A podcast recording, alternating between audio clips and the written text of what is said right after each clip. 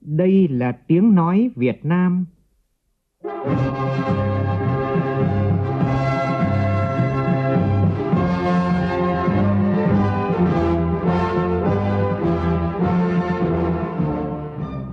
là tiếng nói Việt Nam, phát thanh từ Hà Nội, thủ đô nước Cộng hòa xã hội chủ nghĩa Việt Nam.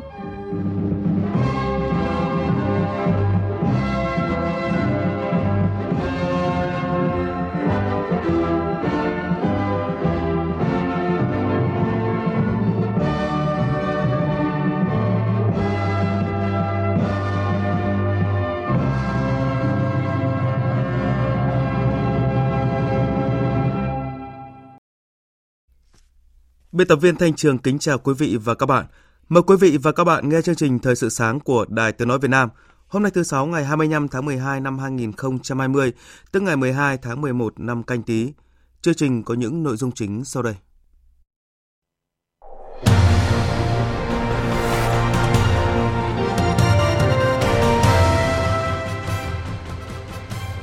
Cả nước triển khai đợt cao điểm chống buôn lậu, gian lận thương mại và hàng giả dịp Tết Tân Sửu. Một số nhà ga tuyến đường sắt Cát Linh Hà Đông xuống cấp dù chưa vận hành thương mại. Tái diễn tình trạng nuôi tôm biển trong vùng ngọt hóa tại tỉnh Bến Tre tiềm ẩn nhiều rủi ro. Rộn ràng không khí chào đón Giáng sinh ở trong nước và các nước trên thế giới. Anh và Liên minh châu Âu đạt được thỏa thuận hậu Brexit ngay trước thời hạn chót như một món quà gửi tới người dân Anh và châu Âu trước thềm Giáng sinh.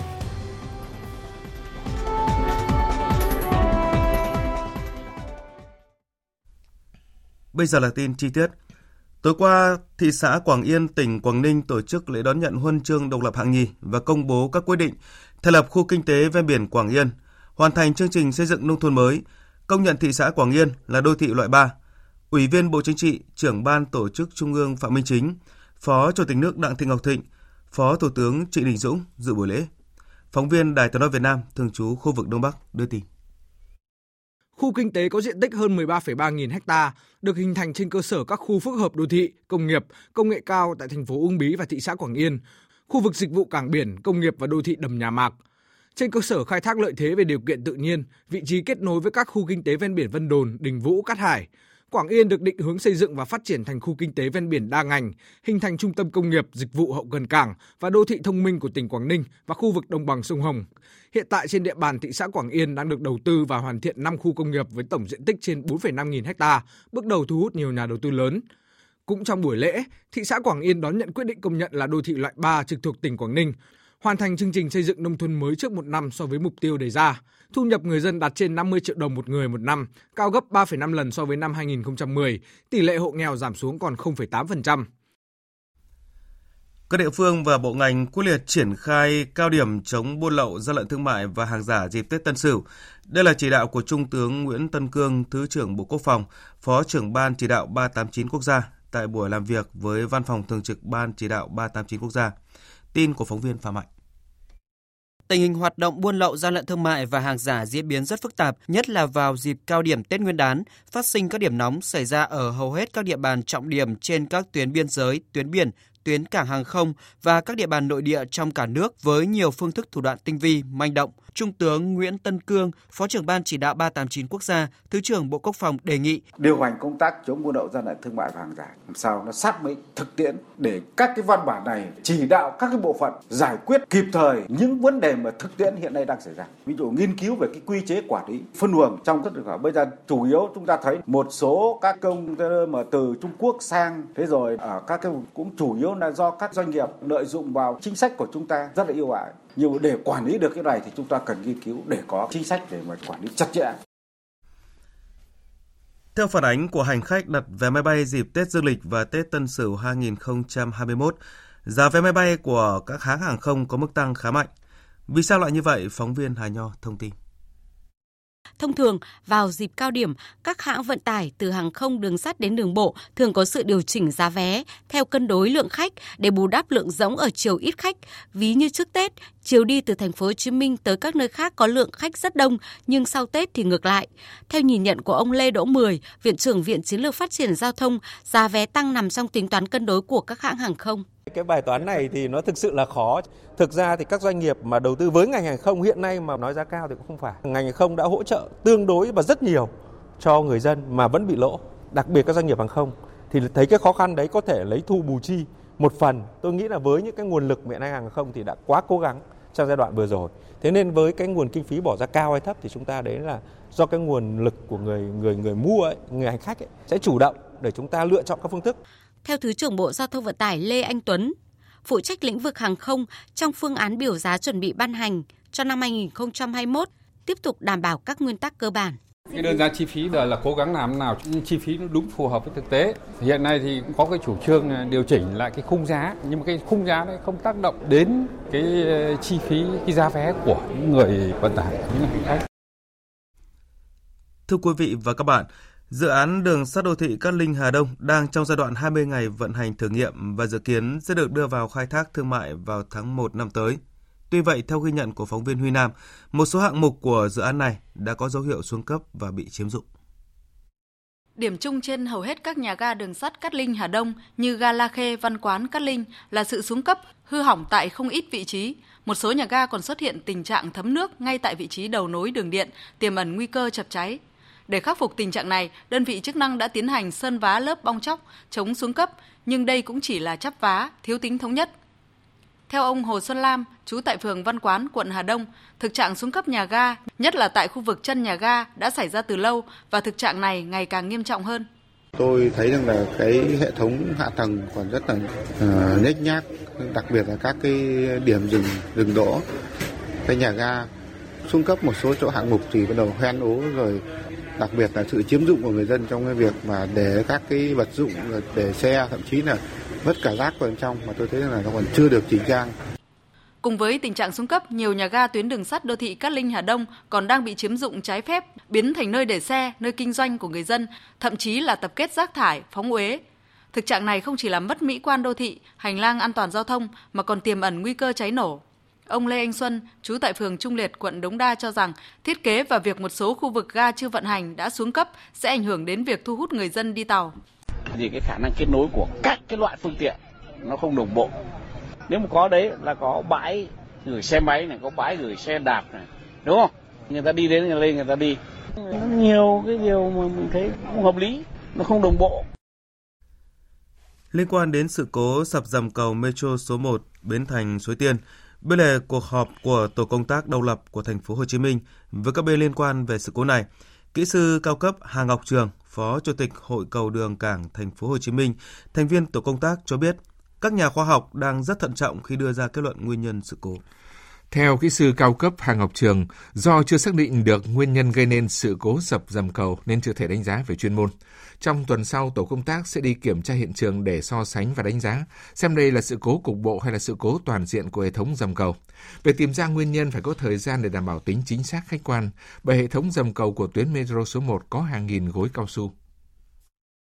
Các nhà khoa học thì đang rất thận trọng để xác định cái nguyên nhân này là nguyên nhân không phải là là đồng bộ cũng nhắn nhiều mà chỉ là cái đột xuất để xem là nó chỉ có mỗi một cái gối cầu ở cái một cái trụ mà trong cái trụ nó có hai gối hai bên thì một cái gối một bên nó bị rớt thì có thể là nó chỉ là đột xuất cái cá việt thôi à, nên mình phải đánh giá như thế thì nó mới công bằng chứ không có nó ảnh hưởng nhà thầu Giá căn hộ tại thành phố Hồ Chí Minh đang tăng mạnh. Phân khúc bình dân đã biến thành phân khúc trung cấp nhưng do tăng giá chứ không phải vì tăng chất lượng. Đây là đánh giá của ông Nguyễn Mạnh Hà, Phó Chủ tịch Hiệp hội Bất động sản Việt Nam. Tin của phóng viên Hà Khánh. Ông Nguyễn Mạnh Hà cho biết, trong quý 3, giá căn hộ tại thành phố Hồ Chí Minh tăng mạnh từ 15 đến 20% so với quý 2. Trong khoảng thời gian ngắn, mặt bằng giá mới tại thành phố Hồ Chí Minh đã được thiết lập, các dự án thuộc phân khúc bình dân đã biến thành phân khúc trung cấp, dự án thuộc phân khúc trung cấp biến thành cao cấp. Đáng nói, sự thay đổi phân khúc là vì tăng giá chứ không phải vì tăng chất lượng của dự án cho phù hợp. Điều này không phản ánh đúng giá trị của bất động sản, rất dễ xảy ra bong bóng bất động sản. Một thị trường như vậy tiềm ẩn nhiều nguy cơ phát triển không bền vững. Ông Nguyễn Mạnh Khởi, Phó Cục trưởng Cục Quản lý Nhà và Thị trường Bất động sản, Bộ Xây dựng nhấn mạnh, phải có chính sách để ổn định về giá. Bộ Xây dựng sẽ nhanh chóng ban hành hệ thống pháp luật để đảm bảo tính đồng bộ, thống nhất, Điều này giúp tránh được tình trạng các địa phương phải chờ quy định của pháp luật kéo dài thời gian thực hiện dự án dẫn tới tăng chi phí. Ngoài ra, phải có cơ chế khuyến khích nhà ở giá trung bình trở xuống. Từ đó thì nó mới có thể góp phần kéo các cái giá nhà trên được, đẩy mạnh cái nguồn cung thông qua các cơ chế ưu đãi khuyến khích về thuế này, về chính sách về miễn giảm đất đai, các cái thủ tục đầu tư và đặc biệt đó là cái chính sách về tín dụng để cho phát triển 2020 sang 21 thì chắc chắn là cơ chế đấy sẽ được triển khai. Công an tỉnh Đồng Nai đang vào cuộc thu thập hồ sơ về dự án khu dân cư Tân Thịnh, xã Đồi 61, huyện Trảng Bom. Dự án do công ty cổ phần LDG làm chủ đầu tư, xây dựng không phép gần 500 căn biệt thự. Theo Ủy ban nhân dân huyện Tràng Bom, đến tháng 10 vừa qua, dự án khu dân cư Tân Thịnh vẫn còn một phần đất cao su chưa thực hiện công tác bồi thường, chưa chuyển đổi mục đích sử dụng đất. Thế nhưng đến nay công ty cổ phần đầu tư LDG đã triển khai san nền, xây dựng hoàn thiện hệ thống hạ tầng kỹ thuật và xây dựng hoàn thiện phần thô 488 căn biệt thự. Thưa quý vị và các bạn, gần đây giá tôm biển tăng cao nên nông dân ở các huyện ven biển của tỉnh Bến Tre lại ồ ạt đào ao thả tôm trong vùng ngọt hóa. Mô hình này không những phá vỡ quy hoạch vùng đất lúa mà còn làm lây lan nguồn nước mặn trên nội đồng, tiềm ẩn nhiều nguy cơ. Phóng viên Nhật Trường đưa tin. Báo động nhất là tại huyện Ba Tri, tỉnh Bến Tre có hơn 100 trường hợp tái diễn đào ao, thả nuôi tôm thẻ ngoài vùng quy hoạch. Trong đó không ít hộ dân đào ao trên nền đất lúa trong vùng ngọt hóa, khoan giếng hay bơm nước mặn vào để nuôi tôm biển, tập trung nhiều ở xã An Hiệp, An Đức, An Bình Tây. Điều đáng nói là từ trước đến nay chưa có trường hợp nào bị xử phạt do nuôi tôm ngoài quy hoạch mà chỉ bị xử phạt hành chính một số trường hợp vi phạm sử dụng đất sai mục đích. Tính trong năm 2020, toàn huyện Ba Tri, tỉnh Bến Tre chỉ có hai trường hợp bị xử phạt do sử dụng đất sai mục đích với số tiền là 15 triệu đồng. Ông Đặng Ngọc Công Danh, Chủ tịch Ủy ban nhân xã An Đức, huyện Ba Tri cho biết trên địa bàn xã có 6 vốn ao tôm nuôi ngoài quy hoạch với diện tích 12 hecta đất. Mô hình này lợi ích nhỏ nhưng thiệt hại lâu dài cho sản xuất, nhất là công tác phòng chống hạn mặn. Nuôi ờ, tôm ngoài sai quy hoạch đó, thì mới nuôi thì ờ, có hộ thì cũng cơ bản trúng ừ, có số hộ thì cũng không trúng ờ, có hộ nuôi mấy năm tới nay thì cũng không trúng thất bại bây giờ ao thì bỏ không không cải tạo không nuôi gì được cả cũng không thể nào có đất để san lấp bằng phẳng để trả lại vị trí ban đầu nuôi tôm ngoài quy hoạch á, thì góc độ địa phương á, thì cũng thường xuyên tổ chức uh, tuyên truyền vận động của các hộ dân nên ngừng. Nếu có nuôi tôm một làm ảnh hưởng luôn cả cái trên địa bàn xã. Nhiễm mặn hiện nay ăn đất nuôi thì nó ảnh hưởng luôn một cái trục dẫn nó cũng ảnh hưởng rất lớn trong việc phòng chống mặn.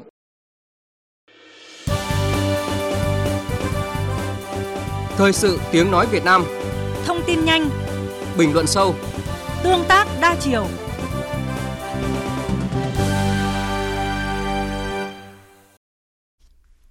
Thưa quý vị và các bạn, đêm qua không khí Giáng sinh tràn ngập trên các con phố của thủ đô Hà Nội, nhất là tại các khu vực nhà thờ Thiên Chúa Giáo. Các giáo dân và người dân đến khá đông cùng mong ước một mùa Giáng sinh an lành. Hầu hết mọi người khá tuân thủ quy tắc phòng chống dịch COVID-19. Ghi nhận của phóng viên Nguyên Nhung.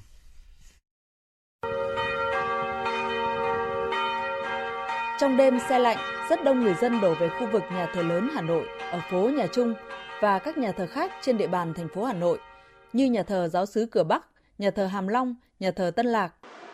Năm nay đẹp hơn mọi năm, đèn đóm trang trí với cả an ninh nó cũng tốt hơn. Năm nào cũng vẫn cảm thấy đẹp, năm nào cũng rất là sáng một khu phố luôn ạ. Còn đối với đồng bào công giáo, lễ Giáng sinh là dịp lễ trọng, thiêng liêng và nhà thờ là nơi sum họp để các gia đình tham dự thánh lễ vọng Giáng sinh. À, đối với tôi thì những ngày này là rất là quan trọng, gần như là quan trọng nhất, quan trọng hơn cả Tết âm lịch. Tại vì ở đây là ngày sum họp được đến đây để được hưởng những cái an lành trong trong ngày Giáng sinh này. Nó là một cái dịp lễ lớn trong năm. Đó là cái uh, hàng năm thì uh, cả gia đình đều tham dự uh, thánh lễ vọng Giáng sinh. Còn tại thành phố Hồ Chí Minh, theo ghi nhận của phóng viên Nguyễn Thắm, không khí đón lễ Giáng sinh ở đây diễn ra trong trật tự và ít sôi động hơn so với mọi năm do ảnh hưởng của dịch Covid-19. Không khí mát mẻ nên rất thuận lợi cho việc đón Giáng sinh. Nhiều gia đình và các bạn trẻ cùng nhau dạo phố hoặc đến nhà thờ để tham quan, chụp ảnh lưu niệm trong đêm Giáng sinh. Địa điểm có đông người tập trung nhất là các tuyến đường như Lê Dũng, Đồng Khởi, nhà thờ Tân Định, phố đi bộ Nguyễn Huệ, quận 1, hòa vào không khí Giáng sinh nhưng nhiều người dân vẫn tuân thủ việc đeo khẩu trang để đảm bảo an toàn cho bản thân và mọi người xung quanh. Mọi người đều có ý hướng là tích cực cầu nguyện cho mọi người cho bình an trên thế giới với lại dịch bệnh mau qua. Cạnh nhà thờ Tân Định, một nhóm sinh viên của trường Đại học Mở thành phố Hồ Chí Minh tổ chức bán trà tắc và các món ăn vặt để gây quỹ cho chương trình Xuân Tình Nguyện sắp tới. Chị Hạnh Nguyên, trưởng nhóm chia sẻ. Tụi em quyết định là dành đêm Noel này là tập trung để mình gây quỹ. Điều điều này sẽ giúp tụi em có nhiều ờ, phần quà đến gửi, gửi đến ờ, trẻ vùng sông vùng xa nhiều hơn. Lực lượng cảnh sát giao thông có mặt ở hầu hết khắp các tuyến đường cao điểm để điều tiết xe cộ lưu thông nhằm đảm bảo cho người dân một Giáng sinh an lành. Thưa quý vị, khắp thế giới cũng đang đón một mùa Giáng sinh và lễ hội cuối năm rất khác so với mọi năm vì đại dịch COVID-19 ngồi nhà, quây quần bên bàn ăn cùng gia đình hay đơn thuần xem lại một bộ phim cũ và trò chuyện với người thân qua màn hình điện thoại là cách người dân thế giới lựa chọn đón Giáng sinh thời phong tỏa. Biên tập viên Phạm Hà thông tin.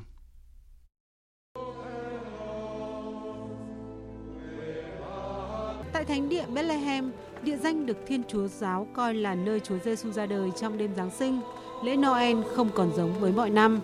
Năm nay, sự kiện thánh lễ tại nhà thờ Giáng sinh vốn luôn là tâm điểm của lễ hội này, không mở cửa cho công chúng, thay vào đó được phát sóng trực tuyến. Chỉ các giáo sĩ và những cá nhân chọn lọc mới được phép vào trong vương cung thánh đường.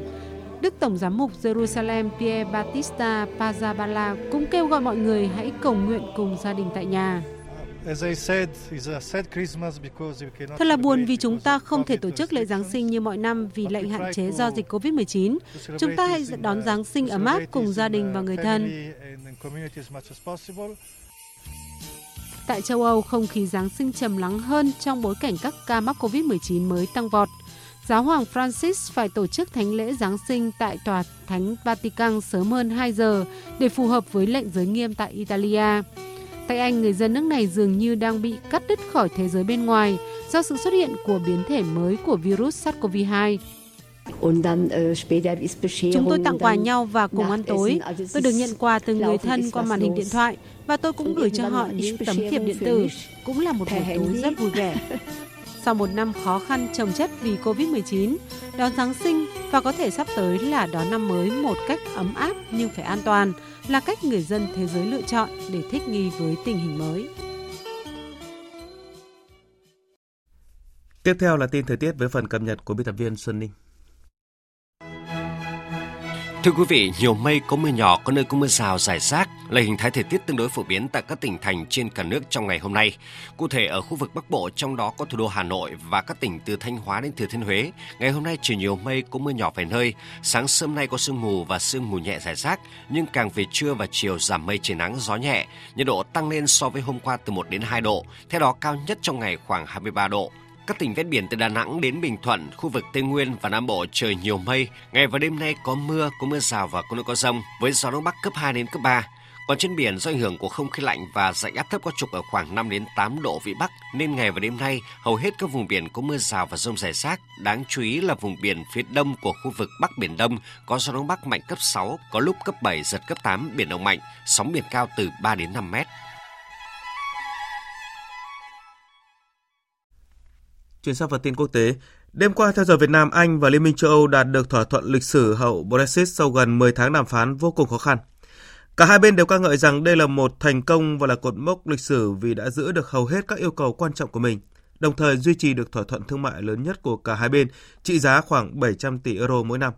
Phóng viên Quang Dũng, thường trú Đài tiếng nói Việt Nam tại Pháp theo dõi khu vực Tây Âu, đưa tin. Là người trực tiếp đàm phán với phía Anh trong suốt hơn 3 năm qua hai thỏa thuận quan trọng bậc nhất trong lịch sử hiện đại của mối quan hệ giữa Liên minh châu và Anh. Trường đoàn đàm phán phía Liên minh châu Âu ông Michel Barnier thừa nhận việc đạt được thỏa thuận hậu Brexit vào thời điểm cuối cùng trong năm, khi chỉ còn một tuần nữa là giai đoạn quá độ Brexit chấm dứt, là một sự giải thoát lớn. Chủ tịch Ủy ban châu Âu bà Ursula von der Leyen thì nhận định đây là thỏa thuận thương mại lớn nhất trong lịch sử của cả Liên minh châu và Anh, duy trì một mối quan hệ thương mại trị giá tới 700 tỷ euro mỗi năm. Cuối cùng thì chúng tôi cũng đã đạt được thỏa thuận, đó là một con đường dài gian khó nhưng chúng tôi đã có một thỏa thuận tốt. Đây là một thỏa thuận công bằng, cân bằng và là điều đúng đắn và có trách nhiệm mà hai bên phải làm. Các cuộc đàm phán đã vô cùng khó khăn liên quan đến quyền lợi của rất nhiều nước. Vì thế đây thực sự là một thỏa thuận mà chúng tôi phải chiến đấu đến cùng. Nó sẽ bảo vệ được lợi ích của châu Âu và tôi tin cũng sẽ nằm trong lợi ích của Vương quốc Anh.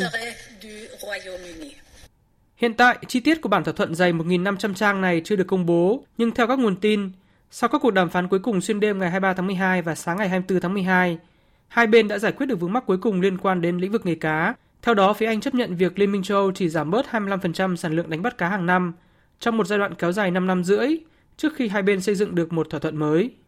Dù đây được xem là một sự nhượng bộ lớn từ phía Anh, nhưng phát biểu trong buổi họp báo công bố thỏa thuận, Thủ tướng Anh Boris Johnson vẫn cho rằng thỏa thuận này vẫn là một cột mốc lịch sử vì lần đầu tiên kể từ năm 1973, nước Anh lấy lại toàn bộ quyền kiểm soát vùng biển của mình.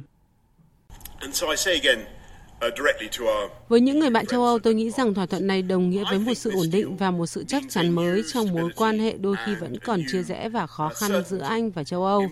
Nước Anh sẽ là bạn, là đồng minh, là người ủng hộ và trên hết là thị trường số một của Liên minh châu Âu. Theo kế hoạch, Nghị viện Anh sẽ họp ngay trong đầu tuần tới để thông qua thỏa thuận vừa đạt được với Liên minh châu Âu. Về phía Liên minh châu Âu, do Nghị viện châu Âu không kịp họp để phê chuẩn trước ngày 31 tháng 12, nên hai phía Anh và Liên minh châu Âu có thể sẽ phải bàn về một cơ chế áp dụng tạm thời thỏa thuận này kể từ ngày 1 tháng 1 năm 2021. Đường ống dẫn khí đốt chính cung cấp cho thành phố Aris ở thành phố Đông Bắc Ai Cập tối qua đã bị đánh bom bởi các tay súng chưa rõ danh tính. Phóng viên Ngọc Thạch, thường trú tại Ai Cập, đưa tin. Các nguồn tin địa phương cho biết ngọn lửa bùng cháy cao và có thể nhìn thấy từ khoảng cách xa. Tuy nhiên, vụ nổ đã được kiểm soát sau đó.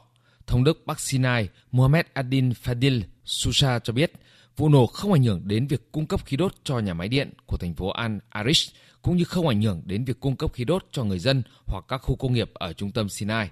Không có ai bị thương trong vụ nổ này. Lực lượng an ninh đang truy tìm hung thủ và tiến hành các cuộc điều tra.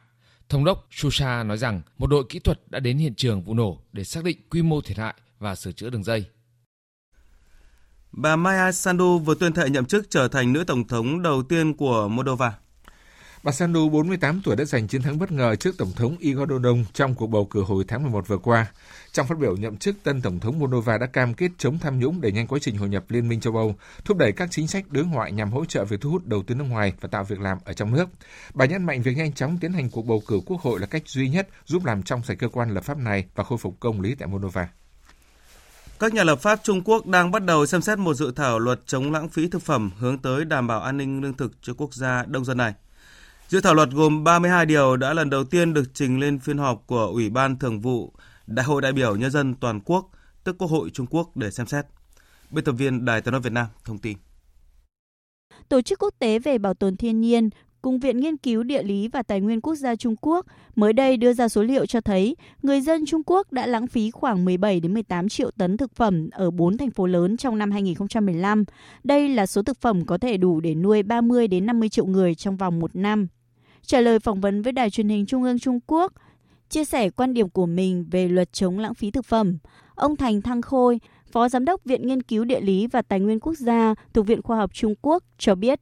从全社会来讲啊，就是我们每一个消费者都有这种节约食物、不浪费。Vì toàn xã hội, chúng ta với tư cách là người tiêu dùng đều có nghĩa vụ phải tiết kiệm thực phẩm và hạn chế lãng phí. Nhưng trên thực tế, thói quen đặt đồ ăn thừa thãi vẫn tồn tại, chủ yếu là trong văn hóa tiệc tùng của đất nước chúng ta, chỉ vì muốn thể hiện lòng hiếu khách. Mọi người có thể lo lắng rằng đặt quá ít đôi khi có thể làm mất mặt họ trước khách hay các đối tác làm ăn kinh doanh đó đã là thói quen ăn sâu vào văn hóa của chúng ta. Tôi nghĩ rằng, bước tiếp theo, chúng ta cần các quy định cụ thể hơn đối với loại hình ăn uống khác nhau dựa trên cơ sở luật pháp. Tiếp theo là thông tin thể thao. Chiều qua tại sân bóng đá bãi biển thành phố Nha Trang, tỉnh Khánh Hòa, giải bóng đá bãi biển vô địch quốc gia 2020 đã khởi tranh với trận đấu giữa đương kim vô địch Khánh Hòa và đương kim Á quân Đà Nẵng với phần thắng 2-1 nghiêng về câu lạc bộ Đà Nẵng. Ở trận đấu sau đó, câu lạc bộ Bình Thuận cũng giành chiến thắng siết sao 5-4 trước câu lạc bộ Gia Việt. Như vậy, kết thúc lượt trận đầu tiên, vị trí dẫn đầu tạm thuộc về Bình Thuận. Các vị trí tiếp theo lần lượt là Đà Nẵng, Khánh Hòa và Gia Việt. Hôm qua, báo Guardian đã vinh danh Robert Lewandowski là cầu thủ hay nhất năm 2020. Đây là lần thứ ba trong năm nay tiền đạo đang khoác áo Bayern Munich được tôn vinh cho danh hiệu này. Lewandowski vượt qua hai ứng cử viên nặng ký Lionel Messi và Cristiano Ronaldo để giành chiến thắng hạng mục cầu thủ hay nhất năm 2020. Mùa 2019-2020, ngôi sao người Ba Lan ghi 55 bàn sau 47 trận trên mọi đấu trường. Ngôi sao của Bayern Munich còn có thêm 10 pha kiến tạo. Anh cùng đại diện nước Đức giành cú ăn tư gồm Champions League, Bundesliga, Cúp Quốc gia Đức và siêu cúp châu Âu. Liên đoàn bóng đá Thái Lan đã có những động thái đầu tiên nhằm đảm bảo an toàn cho việc tổ chức trận đấu khi dịch COVID-19 bắt đầu diễn biến phức tạp trở lại.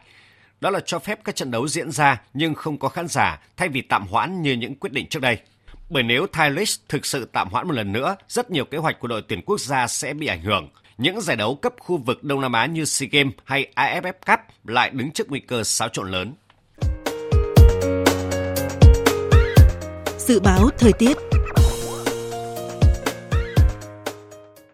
Phía Tây Bắc Bộ nhiều mây có mưa nhỏ vài nơi, sáng sớm có sương mù và sương mù nhẹ rải rác, trưa chiều giảm mây, trời nắng, gió nhẹ trời rét. Nhiệt độ từ 13 đến 23 độ, vùng núi thấp nhất có nơi dưới 10 độ. Phía Đông Bắc Bộ nhiều mây có mưa nhỏ vài nơi, sáng sớm có sương mù và sương mù nhẹ rải rác, trưa chiều giảm mây hứng nắng, gió Đông Bắc cấp 2, cấp 3, trời rét. Nhiệt độ từ 15 đến 23 độ, vùng núi từ 13 đến 15 độ, có nơi dưới 11 độ. Các tỉnh từ Thanh Hóa đến Thừa Thiên Huế nhiều mây, phía Bắc có mưa vài nơi, phía Nam ngày có mưa, mưa rào, đêm có mưa rải rác, gió Bắc đến Tây Bắc cấp 2, cấp 3, trời rét, nhiệt độ từ 15 đến 21 độ. Các tỉnh ven biển từ Đà Nẵng đến Bình Thuận, nhiều mây, ngày có mưa, mưa rào và có nơi có rông, đêm có mưa, mưa rào rải rác và có nơi có rông, gió Đông Bắc cấp 2, cấp 3, phía Bắc trời lạnh, nhiệt độ từ 19 đến 29 độ. Khu vực Tây Nguyên có mưa rào vài nơi, gió Đông Bắc cấp 2, cấp 3, nhiệt độ từ 18 đến 28 độ. Nam Bộ có mưa rào và rông vài nơi, riêng chiều tối có mưa rào và rông rải rác, gió Đông Bắc cấp 2, cấp 3, nhiệt độ từ 22 đến 32 độ. Khu vực Hà Nội nhiều mây có mưa nhỏ vài nơi, sáng sớm có sương mù nhẹ, trưa chiều giảm mây hưởng nắng, gió Đông Bắc cấp 2, cấp 3, trời rét, nhiệt độ từ 16 đến 23 độ. Dự báo thời tiết biển, hiện nay áp cao lạnh lục địa có cường độ ổn định sau suy yếu duy trì trường gió đông bắc có cường độ trung bình, nên hầu hết các vùng biển và trường gió đông bắc mạnh trên vùng biển phía đông bắc của Bắc Biển Đông. Chi tiết các khu vực như sau. Bắc và Nam Vịnh Bắc Bộ có mưa vài nơi, tầm nhìn xa trên 10 km, gió Đông Bắc đến Đông cấp 3, cấp 4. Vùng biển từ Quảng Trị đến Quảng Ngãi, vùng biển từ Bình Định đến Ninh Thuận, có mưa rào rải rác và có nơi có rông. Trong cơn rông có khả năng xảy ra lốc xoáy và gió giật mạnh. Tầm nhìn xa trên 10 km, giảm xuống 4 đến 10 km trong mưa, gió Đông Bắc cấp 4, cấp 5. Vùng biển từ Bình Thuận đến Cà Mau, vùng biển từ Cà Mau đến Kiên Giang và Vịnh Thái Lan có mưa rào và rông vài nơi, tầm nhìn xa trên 10 km, gió đông bắc cấp 4 cấp 5. Khu vực Bắc Biển Đông có mưa vài nơi, tầm nhìn xa trên 10 km, gió đông bắc cấp 5, riêng phía đông cấp 6. Khu vực giữa Biển Đông, khu vực quần đảo Hoàng Sa thuộc thành phố Đà Nẵng có mưa rào và rông vài nơi, tầm nhìn xa trên 10 km, gió đông bắc cấp 5. Khu vực Nam Biển Đông, khu vực quần đảo Trường Sa thuộc tỉnh Khánh Hòa có mưa rào và rông vài nơi, tầm nhìn xa trên 10 km, gió Đông Bắc cấp 4. Thông tin dự báo thời tiết vừa rồi cũng đã kết thúc chương trình Thời sự sáng của Đài Tiếng Nói Việt Nam. Chương trình do biên tập viên Thanh Trường, Xuân Ninh biên soạn và thực hiện với sự tham gia của phát thanh viên Hùng Sơn, kỹ thuật viên Đoàn Thanh, chịu trách nhiệm nội dung Nguyễn Thị Tuyết Mai. Quý vị và các bạn có thể nghe lại chương trình tại địa chỉ www.vov1.vn. Xin kính chào tạm biệt và hẹn gặp lại quý vị.